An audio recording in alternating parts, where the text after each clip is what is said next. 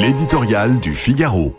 Mirage électrique par Gaëtan de Capelle. Il faut toujours se méfier quand les responsables politiques se piquent de stratégie industrielle, surtout lorsqu'elle fait fi de toute expertise pour se bâtir sur la seule idéologie. Le désastre du nucléaire français euh, sacrifié sur l'autel de l'écologisme militant, aurait pu, pensait-on, servir de leçon. La même expérience se déroule pourtant sous nos yeux avec le secteur automobile. Dans leur quête effrénée de verdissement de l'économie, les gouvernements européens ont décidé, voici deux ans, d'interdire la vente de moteurs thermiques à partir de 2035 pour remplacer toute la flotte par des véhicules électriques.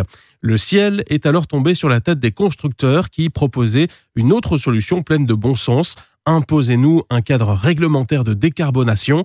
Nous déterminerons nous-mêmes la meilleure stratégie industrielle pour le respecter et les vaches seront bien gardées. Le grand saut dans le tout électrique donne aujourd'hui le vertige. Extraction de métaux rares, production et recyclage de batteries. En y regardant de plus près, il ne garantit en rien le bien-être de la planète, laquelle, au passage, continuera de rouler au diesel, puisque personne ailleurs dans le monde n'est affecté au même masochisme que nous. Ce traitement de choc engendre un bouleversement complet de l'outil de production de l'automobile européenne, ainsi que la mort annoncée de toute une partie de ses sous-traitants.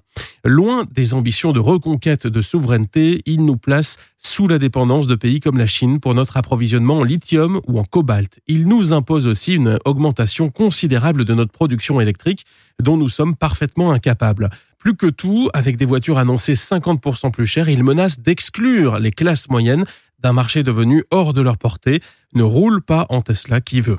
Est-il encore temps de revenir en arrière, comme le demandent les Allemands, après avoir prêché l'inverse, maintenant que nos constructeurs se sont lancés tête baissée dans l'électrique? Peut-être, mais il faut alors le décider vite et une bonne fois pour toutes.